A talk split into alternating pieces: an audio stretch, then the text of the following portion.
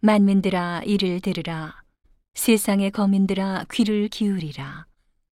귀천 빈부를 물론하고 다 들을지어다. 내 입은 지혜를 말하겠고 내 마음은 명철을 묵상하리로다. 내가 비유에 내 귀를 기울이고 수금으로 나의 오묘한 말을 풀리로다. 죄악이 나를 따라 애우는 환란의 날에 내가 어찌 두려워하랴.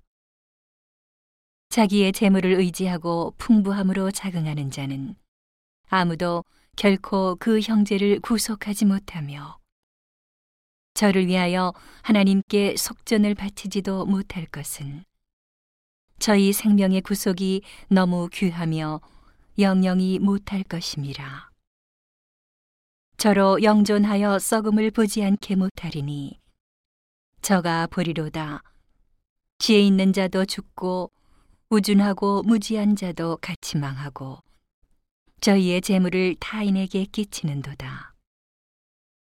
저희의 속생각에 그 집이 영영이 있고 그 거처가 대대에 미치리라 하여 그 전지를 자기 이름으로 칭하도다. 사람은 존귀하나 장구치 못함이요 멸망하는 짐승 같도다.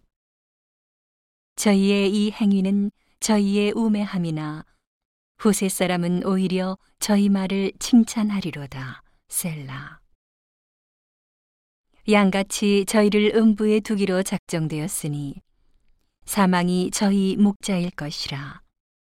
정직한 자가 아침에 저희를 다스리리니 저희 아름다움이 음부에서 소멸하여 그 거처조차 없어지려니와 하나님은 나를 영접하시리니 이러므로 내 영혼을 음부의 권세에서 구속하시리로다 셀라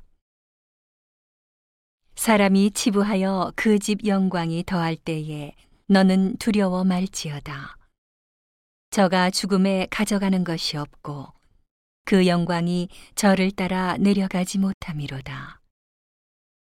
저가 비록 생시에 자기를 축하하며 스스로 좋게 함으로 사람들에게 칭찬을 받을지라도 그 역대의 열조에게로 돌아가리니 영영이 빛을 보지 못하리로다. 존귀에 처하나 깨닫지 못하는 사람은 멸망하는 짐승 같도다.